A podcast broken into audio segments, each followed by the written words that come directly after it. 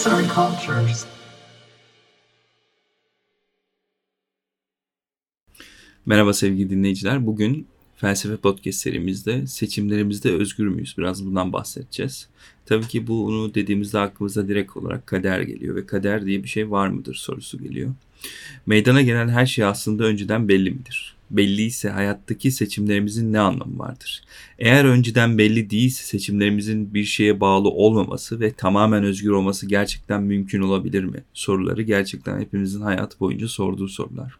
Peki bu sorular herkesin aklına bir şekilde gelmişse Cevap dini gerekçeler ve hayata ilişkin bir takım inançlar öne sürülerek verilebilir. Ancak tarihte inanç değil de akıl yoluyla doğrunun ne olduğunu araştıran çok sayıda felsefeci olmuştur. Yani meselenin derinlerine inilmiştir ve tüm felsefe tarihinin en önemli çıkmazlarından biriyle karşı karşıya kalınmıştır. Bu çıkmaz yani her şeyin belirli mi yoksa belirsiz mi olduğu hala gizemini korumaktadır. Her şey belirlidir diyenlerin karşısında hiçbir şey belli değildir. Seçimlerimiz özgürdür diyen iki tarafın argümanlarını taraflarının da makul tarafları vardır.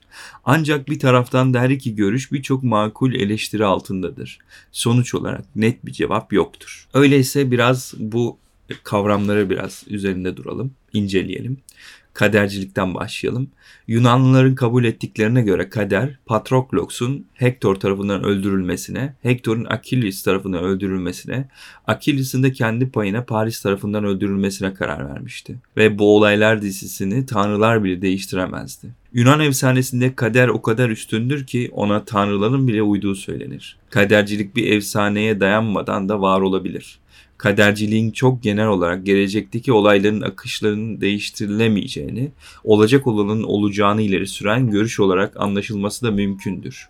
Yani bu durumda doğaüstü bir neden göstermeden kader vardır denmektedir. Ancak burada neden kader vardır sorusuna bir cevap verilmemiştir. İşte felsefe de bu soruya akıl yürütmeyle cevap verilmesine, olacak olan her şeyin önceden belirlenmiş olduğu anlamına gelen belirlenimcilik adı verilir. Peki bu belirlenimcilik ne demektir? Buna göre meydana gelen her şey daha önce gelen nedenler tarafından belirlenmiştir. Burada belirlenmiştir kelimesi iki olay veya şeylerin iki durumu arasındaki bir ilişkiyi işaret etmektedir. A'nın B'yi belirlediğini söylemek hem A'nın B'nin nedeni olduğunu hem de A'nın B'yi zorunlu kıldığını yani A bize verildiğinde B'nin onu takip etmesinin zorunda olduğunu söylemek demektir. Her olayın bir nedeninin olduğu ilkesi nedensellik ilkesi olarak bilinir. Buna göre örneğin yağmurun yağması bir nedeni vardır. Belli hava şartları oluşmuştur, sonucunda yağmur yağmıştır. Hatta bu şartlar bilindiği için önceden hava durumu tahminleri yapabilmekteyiz. Hiç kimse yağmurun yağmasının nedeninin olmadığını, öyle sadece kendi kendine yağmış olduğunu öne süremez.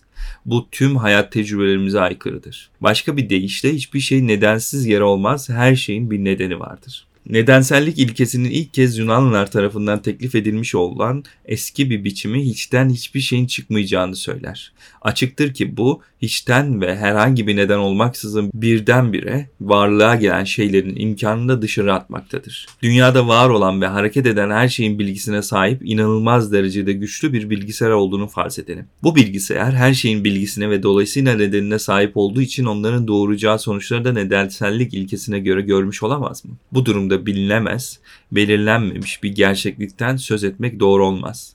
Aslında her şey belirlidir. Yalnızca bunu hesaplayabilecek bir aracımız yoktur. İşte bu argüman reddedilmesi oldukça güç bir argümandır. Ancak günlük hayattaki özgür düşüncelerimize dair olan inancımız nasıl yanlış olur? Eğer yanlışsa ve her şey belirliyse bu dünyada sorumluluktan, haktan, adaletten ve hatta yaşamaktan söz edilebilir mi?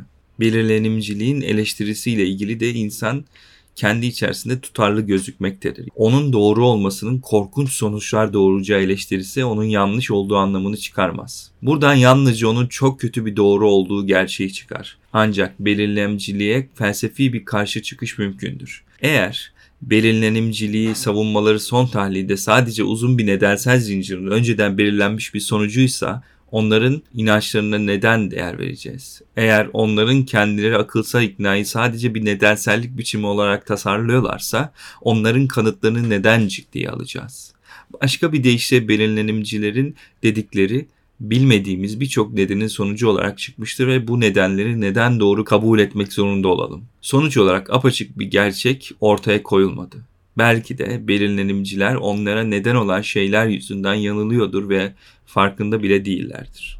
Belirlenimciye karşı özgürlük. Podcast'ın başından itibaren anlaşılacağı üzere bu konu için seçim özgürlüğü günlük hayattaki pratik özgürlükten farklı, felsefi bir anlamda kullanılmıştır. Yani örneğin pandemi dolayısıyla evden dışarı çıkma yasağının gelmesi bizim tüm pratik özgürlüklerimizi kısıtlamıştır. Ama yine de yaptıklarımızla felsefi anlamda özgürüzdür. Yani kimse bizim ne düşüneceğimize belirlemez. Dolayısıyla özgürlük kullanımından felsefi anlamda seçim özgürlüğü anlaşılmalıdır. Özgürlüğün en büyük zorluğu benimlerimcilerin de savunduğu ve arkasında bilimin de gücünü alan nedensellik ilkesidir. Çünkü nedensel bir olaylar akışına baktığımızda özgür bir seçimin olması demek neden sonuçların durup yeni bir neden başlatıcı hareketin olması anlamına gelir. Sadece bu neden özgür, bir şeyi o değiştirdiği için sorumlu olabilecek bir seçim olabilir. Ancak nedensiz bir şeyin olmadığını biliyoruz. Peki özgürlük duygusu nedir? Özgür irade ve belirlenimcilik tartışmasının ortaya koyduğu Gordiyon düğümünü çözmenin bir yolu cesur bir şekilde özgürlüğün varlığını tasdik etmektir. Gerçekten de metafizik özgürlüğün 20. yüzyıldaki en tanınmış savunucularından birinin Fransız filozofu Jean-Paul Sartre'nin benimsediği bu tutum olmuştur. Sartre, özgürlüğün var olup olmama tartışması şöyle dursun, insanın özgürlükten meydana geldiğini savunur. Bunu da aklımıza gelebilecek her konudaki farklı seçim şanslarımızın olması zorunluluğuna bağlar. Ve şöyle der. İnsan özgürlüğe mahkumdur. İnsanın özgür olmaktan başka çaresi yoktur. O hep bir şeyleri seçmek zorundadır ve onun sayısız sonuçlarına katlanmak zorundadır. Bu yüzden Sartre özgürlüğü insanın taşımak zorunda olduğu yükü olarak görür.